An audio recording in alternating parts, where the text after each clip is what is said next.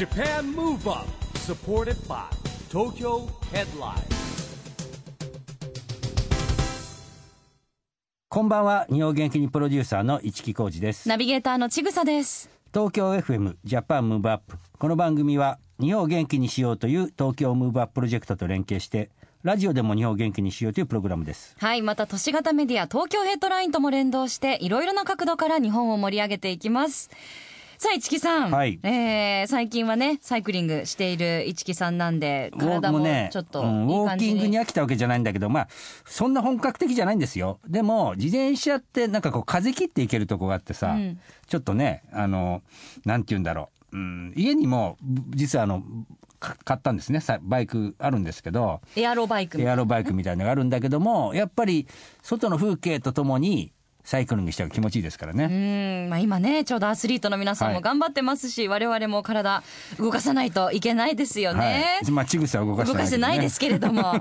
さあ、今夜のゲストは番組ではおなじみ、元 J リーガーの水内武さんです。はい、えー、水内さんですね今日はオリンピックのサッカー日本代表のことやなんとですねもうすぐワールドカップなんですよね、はいえーそのあたり聞いてみたいと思いますこの後は水内武さんのご登場です。Japan Move Up, supported by Tokyo Headline。この番組は東京ヘッドラインの提供でお送りします。Japan Move Up それでは今夜のゲスト、元 J リーガーの水内猛さんです。こんばんは。こんばんは。よろしくお願いします。よろしくお願いします。水内体操以来ですよねそうですね。そうですね、半年ぶりのご出演ですね、うん。ちょっとお久しぶりな感じがするけど嬉しいです。また遊びに来ていただけて。水内さんなんかいい色に焼けてらっしゃいますね。そうですか？夏色？もうあの基本的に日が当たってるところを日が当たってる暑い時間にランニングするっていう。ええ体力消耗しちゃこのうじゃないですか暑さで大丈夫です大か体そうですね。2時、まあ午前中か2時とか。2時とか一番出歩いちゃいけない時間と聞いていますが。そうそれをこう日向を選んで走る。ええ まだでもそんなじゃないじゃないですか。30ね。いやいやいやもう辛いです。僕ね今ねあの、あ歩きとあとあの、サイクリングね自転車買ってややってるんですよ、それ電動じゃないですか？大丈夫ですか？え？電動の自転車電動じゃない一応。で河川敷用だから、まあ、20キロぐらい行くんですけどおおやっぱね午前中行こうとも暑くなるから、うん。でももう9時とかでも暑いですよだって。そうですね最近。よだ午前中だと大体10時半ぐらいからですかね子供を送って帰ってきて。ああなるほどね。で自分で走って洗濯機してみたいな。えー。そうなんだよね。あの汗かいて洗濯物ができると、はいなんか微妙なタイミングだとさちょっとさあのどうしよう僕の場合はね、えーもう洗濯機終わってるよみたいな。ああ奥様が回しちゃってて、うん。だから早めに早めにしてるんですけど 運動してるんですねじゃあ一応だってやっぱりコロナ禍だから自分でやっぱりこう黙りますもんね。あの、うん、体調管理も含めてやらないといけないのと、なんか自分で勝手にこう河川敷なんですよ。でこうあのまあ暑いんですけど、はい。やっぱりこう風とか感じない気持ちいいんで、うん。なんとなく自分の中で自分を鍛えてるような 自己満足でやってます、ああでも自己満足大事ですからね続けるためにはねそれしかないでしょそうですよね達成感みたいなのがないとね続かないですからね、でもあの水内さん先日は釧路にも行かれて、そうなんですよねはいインスタグラムにも載ってましたよね。楽しそうでしたえーね、もう本当にすごいメンバーが集まってしまって。往年の選手が結構出はい、てますよ。そう、釧路チャリティースポーツフェスティバル。そうなんですよ。うかはい。うんなんでまあ岡野野人と言われる岡野正幸がまあ温度を取って、うん。でジャパンベーカリーという、まあ、食パン屋さんですね、へー。そこを経営してる方がもう本当にメインとなって釧路を元気にパン屋が元気にみたいなところのイベントだったんですけど僕らはまあそこで試合をしに行くんですけど、うん。地元の社会人チームとやると、うん。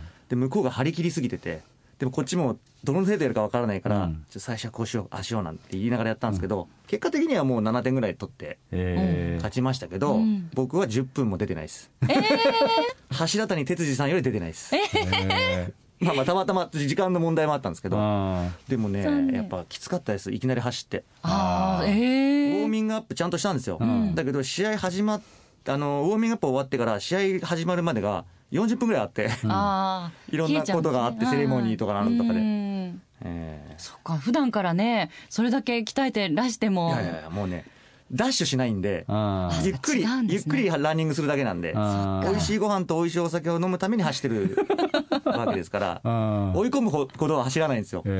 たまにサッカーやって、たまそれこそダッシュをすると、あダメですね。息切れしちゃううんはい。だってもう水内さんのインスタはもう半分ぐらいすごい美味しそうなお肉とかですもんね。食べた、そうですね。う。ん。美味しいもの食べたら、肉は乗せなきゃ。って。そうそうすごい見てるとお腹空きますけれども、でもあの今はね本当に美味しいお食事と、はい。ねお酒飲まれる方はお家でお酒飲みながらオリンピック、はい。うん。あの見てるっていう方もね、多いと思います。水内さんはオリンピックは？見てます、見てます。うん。最近、だからもう、いろんなチャンネルでやってるじゃないですか。そうですよね。だから本当、どれが、ちゃんと調べてないと、あ確かに、はい。もう調べない。僕ねまず NHK から見るわけ、はいはい。まあ、これを抑えてて、うんちょっとインタビューとかになっちゃったら他回すんですけどねえもう柔道がすごい勢いで金メダル取ってるからねよね。びっくりしますね。すごいよね。連日、うん、いやもうスケートボードも金メダルじゃないですか、ね新種目で男女ともにです。よね男女ともになんだけども女子のスケートボード金メダル何歳だと思いますちぐさ13歳ですよ13歳ですよ西矢椛選手、ねもみじ選手あのね水泳の岩崎選手が13歳でね。14歳だったんですよ。あ14歳だったんだね。それを上回ったんですよ。うちの子が13歳ですからね。あら。長女が。えー、すごいよね。中2、中3、中2か。中1、中2ねだって数年前までランドセル背負ってた子が。そうですよ。いやそれとあとびっくりした。スケートボードってアメリカだとすごいメジャースポーツらしいですね。そうですよね。だってあのほら男の子は1億円で家買ったっていうニュース見ましたよ。堀米選手。堀米選手。向こうで練習してるんですもんね。ねえ。すすごい。すごいお家に住んでいるっていう、スケートボードでもうアメリカ行ってちょっとね水内さん僕、スケートボードやらなかった世代ですからね、完全に。僕らの時も流行ってましたよ、でも、みんなやってましたけど、僕はもう乗らなかったです、ね。難しいですよね。まあはい僕はもちろんちょっと無理なんだけどなんだろうサーフィンに近いものがあるのかなやっぱりいやどうでしょうね。全然違うんじゃないですかスノボともまたね、ね、違いますよね。だってすごいあのなんでき障害物みたいなね階段の上とかこう手すりの上みたいなところ滑ったりとか。わざわざあそこ滑らないもんね、ねえもう結構あの選手の皆さんも失敗される方とかも本当に痛そうでうん。見てられないですもん私。ああ痛そうと思って。いやでもい痛そうにせずに普通にパッと立つんでしょっていうのがスケボーだってなんか,、まあまあ。なんか言わまあそうれてましたね。なんですよ。プロの方はねちゃんと転び方もね熟知されてるんでしょうけどこう素人が見てるともうハラハラしてなんで本当すごいなと思いますね。もうバンバン技も決められてね。ビタビタに決まるって言うんですよね。そうなんです。なんかビタビタに決まってるとか言うらしいですよ。まあでもね柔道も吸い付くようにそうだし卓球もとかねもう頑張ってますよね。ねえ本当に皆さんねご活躍されてますよね。あのサッカーの方は水内さん、はい。日本代表まあ順調に、えー予選は突破して、男子は全そう勝3連勝ですからね、ですもんね予選ね、はい。で準々決勝に進出。はい。女子は若干苦しかったですかね、そうですね、あのーやっぱ対戦相手も強いっていうのもあるんですけど、うん。まあ、でもまず予選を突破するということと、うん。ただ、女子の場合は、ワールドカップで優勝している、その次の年に北京オリンピックでも、どロンドンか、ロンドンオリンピックでも準優勝してるんですよ。うんなので、ハードルがちょっと高いっていうところ、で前回大会が出れなかったので、うん。ここでやっぱり女子、なでしこジャパンはやっぱり巻き返して、メダルを取って、で9月に WE リーグっていうプロリーグが始まるんですよ。その流れに乗っていくためにも、やっぱりね、メダルってメダルいうところは取ってほしいし、ね。ね結果はどうなってるんでしょうか？そうなんですよ。実はねあの男子が本日放送がね、あります。本日7月31日のん。18時からニュージーランド戦、はい。なんでもう今終わっている頃うんですですねますね。女子は金曜日ですからね。そうなんですよ。女子はもうあの昨日30日にスウェーデン戦が終わっているということなので、残念ながら今収録している本日は30日ですので、はい。えーまだスウェーデン戦が始まる前なので、残念ながら結果がわからない。ことを祈りましょう。そうですね。ね。はい。楽しい未来が待っていると信じて、は はいい、い、いたいと思いますが、さらにあのサッカーは水内さん、はい日本代表オリンピックが終わっても、はい。忙しい日々が全然続くんですね。そうです。もう9月からというか、まあ最終予選がワールドカップあるんですけど、うんだって来年ワールドカップですよ。サッカー。早いですね。2022年ですもんね、はい。カタールワールドカップ。そうなんですよ。うん。でまあ、その最終予選っていうのが、あのーまあ、このコロナ禍もあって、なかなかね、進まないところはありましたけど、えー9月にまあ行われるということで、うん。結構厳しいグループだと思いますよ。はい、これアジア3次予選最終予選日本ははい。グループ B、はい。ということで B はどんな国が？あのーまあいつもね、えーワールドカップに出る出ない争ってる、まあ、オーストラリア、ん。まあ、サウジアラビア、これはよく聞くと思うんですよサッカーの世界では。はい。で中国オマーンベトナムとあるんですけど、この中国が、うん。まあ、あの中国リーグがここプロ化になって、もう何十年ぐらいになるのかな、ん。あのとにかく外国人選手がすごい人たちが行くわけですよ。あ。あのワールドカップでバリバリ活躍する選手っていうわけではないんですけど、うん。ヨーロッパでやっぱ各国の得点を取った選手とかが、もう年俸20億円です、年俸30億円ですっていう感じで、え中国のチームに行くんですよ。で、しかもそんな人たちが国籍を取得してるっていう、ー中国国籍を。特に攻撃陣がやっぱり国籍取得して帰化するので、まあ、爆発的なその力を持ってる、一人でもできちゃうような選手たちが何人かいたりするので、ただ詳しい名前はなんとも僕もそこまで情報はないんですけど、とにかくすごいぞっていうのを、この前、トゥーリオが言ってました、釧路で。釧路でトゥーリオがずっと言ってました。インスタに載ってましたはい水内さんの。中国、まあ、やばいっすよって言ってましたね。トゥーリオ情報です。水曜さん情報貴重な情報、はい、でも本当それぐらい、ただこの、えー日本、オーストラリア、サウジアラビア、中国、オマーン、ベトナム、えー6チームで、2チームは、ね上に行けるので、うん。まあ、本大会行けるので、うん。まあ、そこにまず入るということと、うん。まあ、もしダメでも3位で対戦して、また A グループと対戦すればいいわけですけど、日本としてはもう出るのが当たり前みたいな感じで、一般の人たちは思われてますけど、うん。やっぱりこの予選をしっかり勝ち抜くというのが、うん。一番厳しいところだとあるあるので、うん。もう本当にオリンピックいいチームになってきたんで、まあ、そこの主力がそのまま A 代表にもなりますし監督も一緒なのでそういう意味ではオリンピックで、うん。まあ、若い久保選手とか堂安選手とか、彼らももう今日本代表のトップフル代表の常連でもありますけど、まあ、その他にもねまだまだたくさんいますしあの大丈夫だと思いますよ。当然予選突破やっぱ次のワールドカップに関してはねやっぱ決勝トーナメント行ってっていうのが常に目標ですから。うん。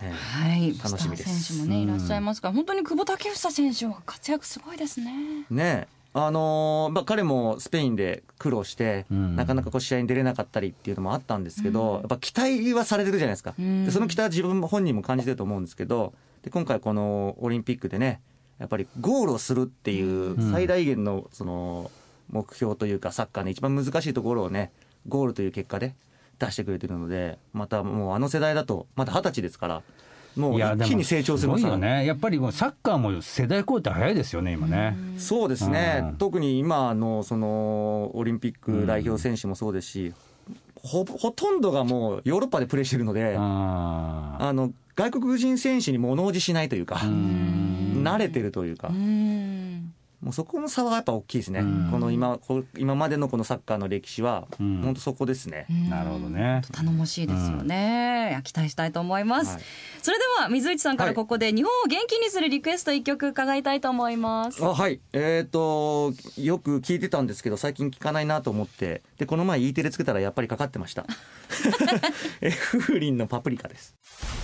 Japan Move Up. やっぱりいいですね。ほんわかしますね,、ね、この子たちも大きくなってますからね。そうなんですよ、はい。びっくりしますよね 昔で言うとあみんな知らない世代フィンガーファイブですからねフィンガーファイブ。世代は僕だけですね。そうですね。はい。名曲ありますけどね。まあある意味スピードだってね中小学生かなんかだったでしょああ、ね。島袋さんがそうですね。12歳とかだったかもしれないですね。確かに。すぐフィンガーファイブ。成長フィンガーするファイブ。でもお子さんたちもあのこの曲好きですか水内さん。そうですね。よく歌ってましたね。あのコロナの本当自粛中去年なんかはよく歌ってましたし。う。ん、ね元気をもらった曲ですよね、たくさんの方が。お送りしたのは水内さんの日本を元気にする一曲 Foorin でパプリカでした。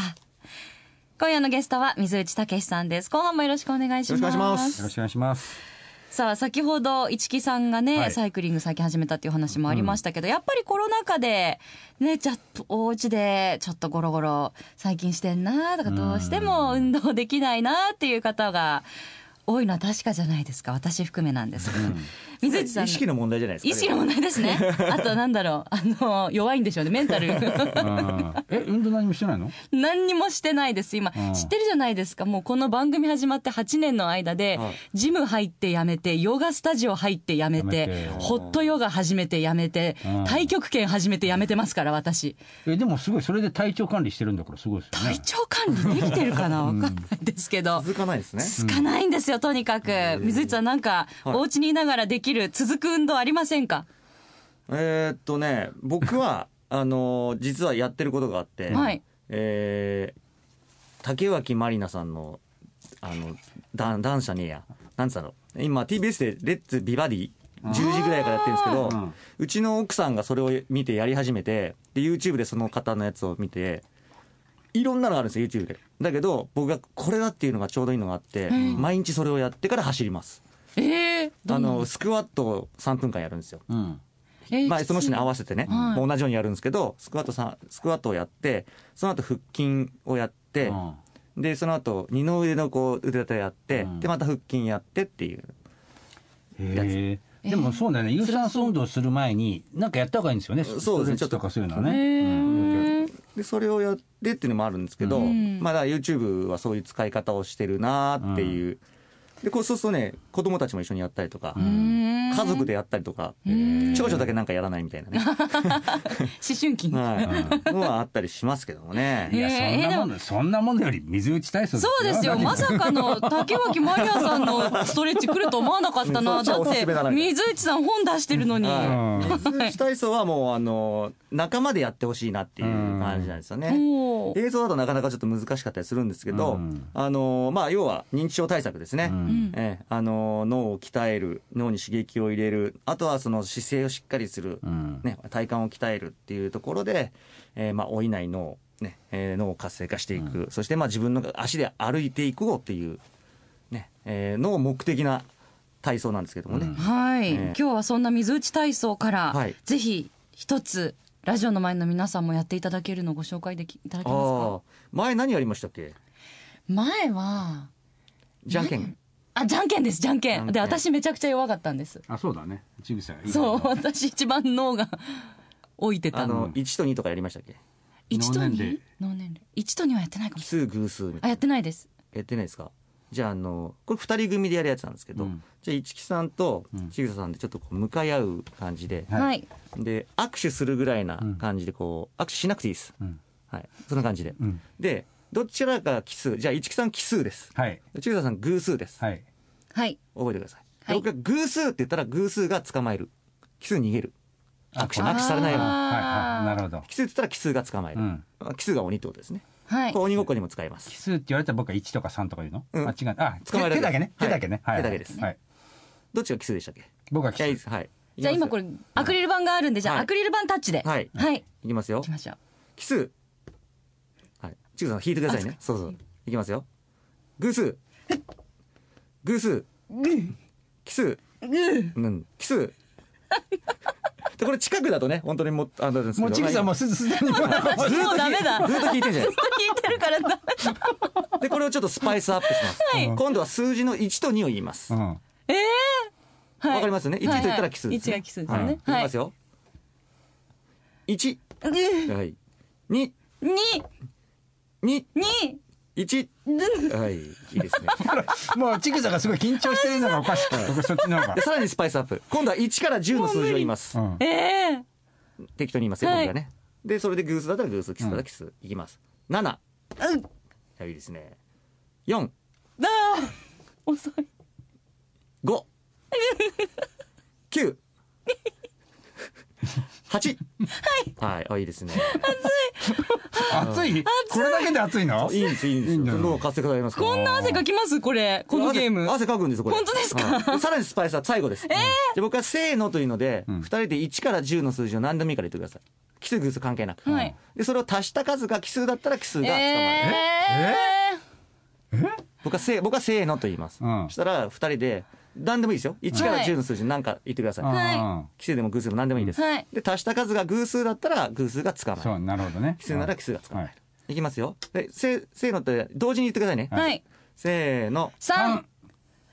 ああそうですね。6だからら。偶数ですね、いきますよ。せーの。七。11ですね。はい奇数ですね。ラスト。せーの。六。二は最後い一木さん逃げてないじゃないですか。い、はい。いやあまりにもちぐさのアクションが面白い。そうですね。これ多分聞いてる人はなかなか難しいかもしれないですけど。想像力が相当ないと。これあれかなやっぱた多少っていうか頭使うからなんか汗かくそうなんです汗かきますよね。前回のじゃんけんもそうですけど、これ脳活性化されてるんですよ。あ確かに汗かく。もう今マスクの下ムレムレですもそうなんですよ。でこれを、例えばおとじいちゃんとお孫さんでもできるし、んで僕がサッカー教室とかやる前に、ウォーミングアップの前にこれをやるんですよ。うん。そうするとこう脳も活性化されますし、うん。例えばそれをこへー。うこう向かい合って鬼ごっこにしちゃう、あ例えば1って言ったら1が追いかけるとか、あっていうかね。いろいろこう使う、まあ、サッカーというかスポーツにも使えるんですけど、まあ、これはシナプソロジーといって脳を活性化するメソッドなんですけど、まあ、水内体操はまあさらにまた違うものなんですけどもこういうのを使って勝手に水内体操にしてるっていう。ああでもなんか脳を使うとやっぱこう我々もはアスリートじゃないですけど、何かこう人と会う時とか喋る時とかお仕事する前に、脳を活性化する運動先にしとくと頭の回転がそうなんですこれね集中力も出るし、うん。あと注意力も上がるんで、はい。あの例えば朝礼の前とかにやったりすると、うん。結構ちゃんと子供たちが話を聞いたりとか。企業の人とかもうん。結構使ってるところが多い。もうすね。ドラゴン桜じゃなくて試験の前にこれやって。ね試験の前に楽しく。ねこうパンプアップできるっていうのもいいですね、ありがとうございました、よかったです。ボケなくて。さあそんな水内さんですが、昨年から YouTube も始められました。はい。やってます。やってますっていうかもう、はい。水内武のオフサイドギリギリ。これどれぐらいの頻度でやってるんですか今？今はもう取りだめですね。取りだめであるやつを出して小出ししてる感じです。もうこういう状況なので、はいあのまあ、外で何かやるっていうよりは僕結構その、食事をしながらその人と話をしてっていう感じでやってるので、うん。なかなかこうお店の問題もあったりとあか緊急事態宣言っていうのもあったりもするので、うん。もう結構取りだめてあるんですけど、それをちょっと小出ししながら、うん。なるほど、えーやってる感じですね。うん。でも本当にあのここでしか聞けないお話とかが結構飛び出してますよね。そうですね。あの、もう完全僕の自己満で僕が楽しいだけなんですけど、いやいやいや。でも、あの、最近は、最近流してるのはそうだな、えっ、と、引退したそのサッカー選手うん。が、あのーまあ僕も初めましてみたいな感じだなんですよ。えーえー。でもその彼の人となりをこう聞いて今何してるのっていうところで、じゃあ今度誰か紹介してよ。で、その人が紹介してくれて LINE つなげてもらって、はじめまして水内ですってオファーして、で、来てもらってはじめましてって言って。それがもう結構しばらく続いてますね。うん笑っていても方式ですね。友達の方式ですね。あの本当メジャーの人たちが出るっていうよりも変な話まあでも J リーグでもう何百試合も出たような人がうん。引退したばっかだったりとか、うん。だからもうでも僕の多分フォロワーの人たちはもう多分浦和レッズのサポーターがほとんどなんで、うん。浦和レッズじゃないと本当に数字が伸びないっていう、あなるほど あれ数字が出るんでねもうあれですけど、へもう本当残念ながら。ただまあとはいえねあのこのセカンドキャリアで、うん。あこういう選手がこういうことやってんだとかっていうのは、うん。多分本当見たら楽しいなって思うので、まあ、いつか伸びていくかなと。続けていこうっていううん。感じではやってますけどね。なるほどね。そうそうあの今セカンドキャリアのお話ありましたけど、うん。はい本当あのサッカー選手の方々もセカンドキャリア、はい。今本当輝いてらっしゃる方たくさんいらっしゃいますよね。うわでももうね、まあ、でもなんだろう、まあ、30年の歴史の中で、J リーグができて30年近くですけど、うん。日本代表でしたっていう人でも、うん。今何やってるか分かんない人ってたくさんいて、うん。で変な話この前釧路で、うん。あのみんなで話してて、まあ、違うチームのやつらも多いじゃないですか。だからマリノス同士のやつらが、ん。あいつどうしてる？って言ったら、あ本当に分かんないんですよみたいな。へえーそういう、まあ、上野義治って言うんですけど、もう日本代表にはなってないのかな。でも僕の一つ下へで、ー。もう本当昔から、高校サッカー界から、もう日本代表になってたようなやつなんですけど、でも本当もう、今何してんのっていうような、わからない人とかいたりして、でもさっきも言いましたけどなんか僕どっちかとねサッカーよより野球の詳しい側なんだけど、やっぱりサッカーの世代交代のスピードが速くなってるような気がするんだけどまあもともとですか？でもそうですね、もともとやっぱりうん。世代交代というか、やっぱ走るスポーツだったりするんで、あとはその、クラブの問題もあると思うんですよ。やっぱりりクラブは、ね、新しいものを取り入れていこうとなると、当然、若い選手を使った方が、ベテランよりも給料も安かったりもするし、うん。まあ、経営のもともありますけどもサッカーはサイクルは早いですね、早いですよね。実際に。どうしてもやっぱ体力的なところもありますけど、ただ選手寿命っていうのは伸びましたね。あはい、もうこれは多分野球もそうですけど、うん。もう本当医学と、あとスポーツ医療器具ですね。うん。もう寿命が完全に伸びてますね。そうだよね。はい器具っていうと多分そのアフターケアで使うものとか。デジタル AI の時代ですから。あと、なんか昔は例えばほら痛み止め打ってまで出たんだけど今ってそういう時代じゃなくなりましたもんね、まあそうですね。だから自分が出たくても出出してもらえなかったりとか、無理するなっていう。今サッカー選手結構、日本代表も着てるかな。こう、下着みたいなのを着てるんですよ。うん。まあ本当ブラジャーみたいなうん。ものを着てやってるんですけど、それって数値を測ってるんですよ。心拍数とか、へいろいろ測ってて、あと走行距離とかもそういうのが分かるんですよ。うん。すごい。全部そうやってこうデジタルそうそうそうそう。デジタルいやでだっ記てそうじゃ録されてるあのこの間ね番組に栗原バレーボールの栗原さん来てもらったんだけども、やっぱりあの中継で見てるとみんな iPad 持ってそうですね。やってるじゃんって話だよね中田久美さん監督もやってますもんね。ねもうデータの時代なんですよやっぱりそうそう。体調管理だったりとかうんそういうだから自分で疲れましたって言っても、いやいや、お前まだ走れんだろって。バレちゃう。仮 病使えないそうそう。時代でも、それでも体力的にやっぱ弱い選手とかいるじゃないですか。そういう選手がすごい体力がある選手と一緒に走れとは言わないんですよ。やっぱグループ作って、で自分たちなりにそこを追い込んでいけっていう晴らのとか。しいですね、うん。一人一人にあったっていう。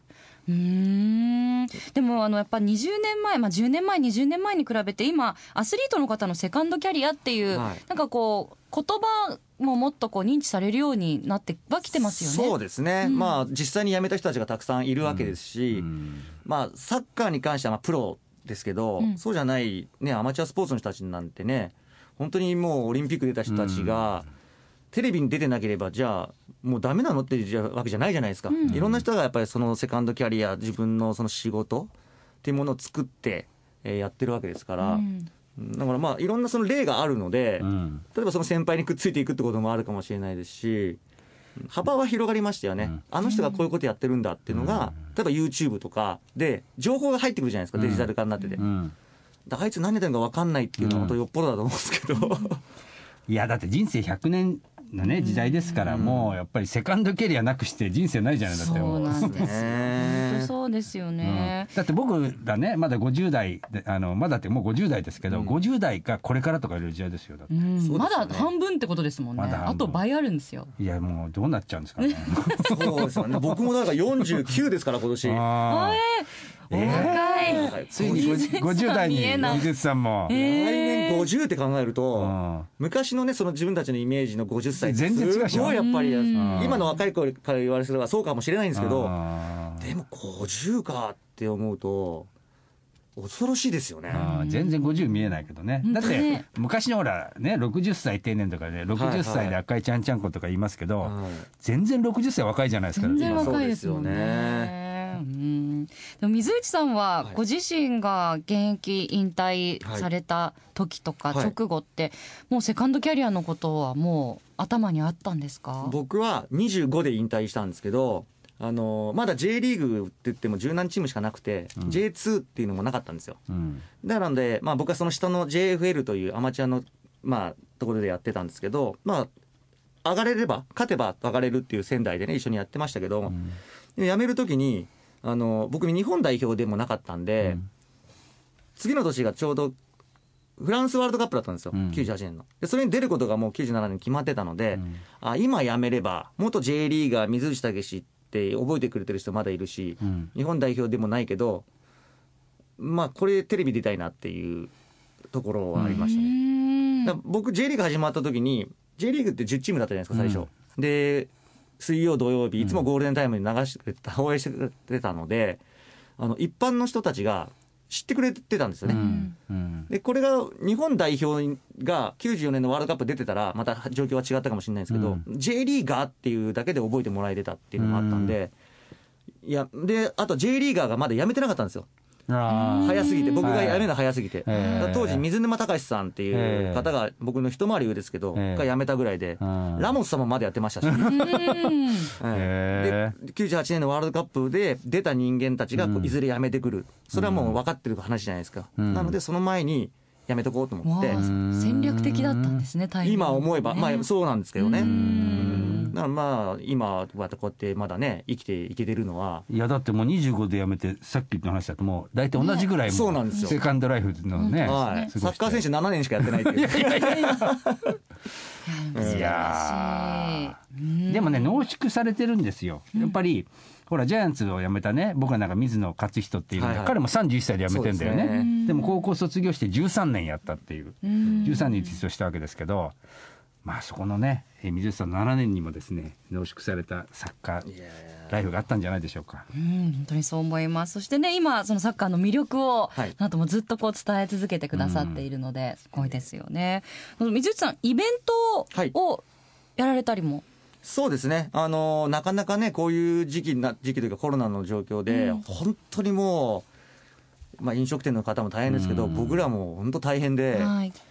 えー。まあそうですよね。イベントに対して規制が激しいんで、はい。まあ、水内さんね、あの、長年夢の課外授業一緒にやっていただいてですね、まあ、いろんなところでやってるんですけども、まあ、今もね、あの、リアルにやったり、オンラインでやったりとか、はい。あの、やっぱりこう、感染症対策したりとか、結構ね、綿密にやんなきゃいけないんで大変ですよ。そうですねね。僕ら、どちらかというとほら、客を、お客、人を集める仕事じゃないですか。んどちらかというと、今それでね、真逆真逆なので、なかなかね、まだちょっと難しいのかもしれないですけどうん、でもまあ、やっぱりそのイベントごとをして、えー開催して子供たちに喜んでもらったりとか、親御さんに喜んでもらったりとか、っていうのは、まあ、やってることは、やれる範囲ではやってますけどね。はい。はい。ちょうど8月にもありますよね。そうですね。あの、まあ、埼玉でね、一応、あの、夢の課外授業でですね、開催予定とはいいうことですが、予定でサッカーとですね陸上と、えーラグビーとですね。ラグビーですね。ということでですねこれまた、えー水内さんのね素敵な仲間がいて えー陸上の秋元さんとですね、はい。ラグビーの堀越さんと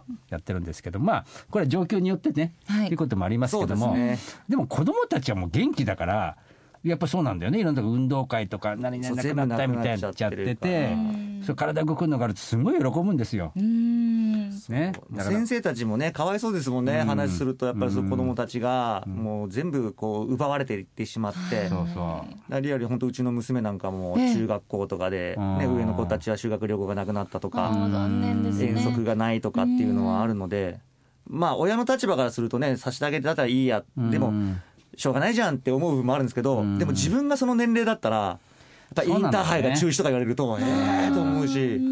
高校野球もそうですけど、やっぱりやらせてあげたいなっていうのはありますよね。ね、若い子の1年はね違いますからね我々とね。ね。確かに今あのまさにオリンピックで活躍されてるアスリートの皆さんもやっぱ小中高、ね、ずっとこう積み上げてきたり頑張ってきたっていうね、方々がほとんどですものね。なんでうんその一年一年ってとっても大切ですよね。本当そうですね、もう50も近くなればね、1年なんてあっという間なんですけどね、そうなんですよね。だからねあの頃の一年の濃さはもう 今と比べ物にならないぐらい濃いですからね。いやあの子供たちのためにもね一日も早く日常戻るといいですね。まあ、あとは大人たちが何ができるかって考えてねそれは大人,、大人がしかできないことははいやってあげて子どもたちのためにってね、うん。知恵を絞っていけばいいんじゃないですかねやれることをやるそうですね。50%しか入れないって50%でやるってことですよ、やれる範囲ではい。全力でやるってい。うことですかね。やれる範囲でやらせてくれって感じですよ、でも水内さん、あの、はい。また今回半年空きましたけど、ぜひまた次回はもっと。そうですね、9月にワールドカップ予選があるんで。そうなんですよ。多分またすぐおあ呼びすると思うんん。で。水内さん僕の番組ではい。ちぐさが横に行ってるのを聞いてて毎回同じこと言っててそう。はい。今日恐縮ですと思いながらすいません。はい。もう半年もそうだよ。経つんで。で毎回半年経ったよとかまあまあまあ半年以内だったから大丈夫かみたいな半年、そうそうそう。全然大丈夫です。ね 半年以内で。はいでも次はもう多分9月に来ていただくこと適当なこと言うからねね はいじゃあ9月に9月すぐですよちぐさ9さんも月すぐですけど、だってワールドカップまたね、予選始まるか始まりら。ますから。本当にあの、はい水内さん頼りにしてます。やめてくださ い。また遊びに来てください。はいありがとうございますえ今夜のゲストは水内武さんでした。どうもありがとうございました。Japan Move Up ここで毎月第2月曜日発行のエンタメフリーペーパー、東京ヘッドラインからのお知らせです。東京ヘッドラインのウェブサイトでは、ウェブサイト限定のオリジナル記事が大幅に増加しています。最近の人気記事は、日本橋に昭和レトロな憩いの喫茶店が初登場。秋田発の文庫カフェ、黒沢文庫の魅力とは？ガールズガールズ小田ゆずはのゆずは24時第6回何気に忙しい毎日山田裕貴に実写化してほしいキャラは？映画東リベドラケン役完成度で話題。劇団 EXILE の佐藤寛太と小野塚勇人中村倫也の KO 勝ちに感激。誇らしく勇気をもらえた。などがよく読まれていました。その他にもたくさんの記事が毎日更新されていますのでぜひ東京ヘッドラインウェブをチェックしてくださいね。もうね、今日は久しぶりにね、水内武さんに来てもらいましたけども、はいまあ、今回は半年ぶりか。まあ、ぼちぼちですかね。そうですね。大体年に2、3回は出ていただいている来てますよね印象がありますけれども、頼りになりますね。はいい、つも面白いお話、ありがとうございました。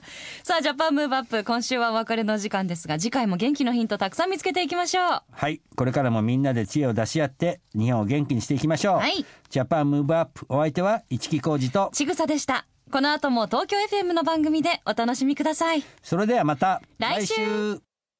JAPAN MOVE UP。Supported by 東京ヘッドライン。この番組は東京ヘッドラインの提供でお送りしました。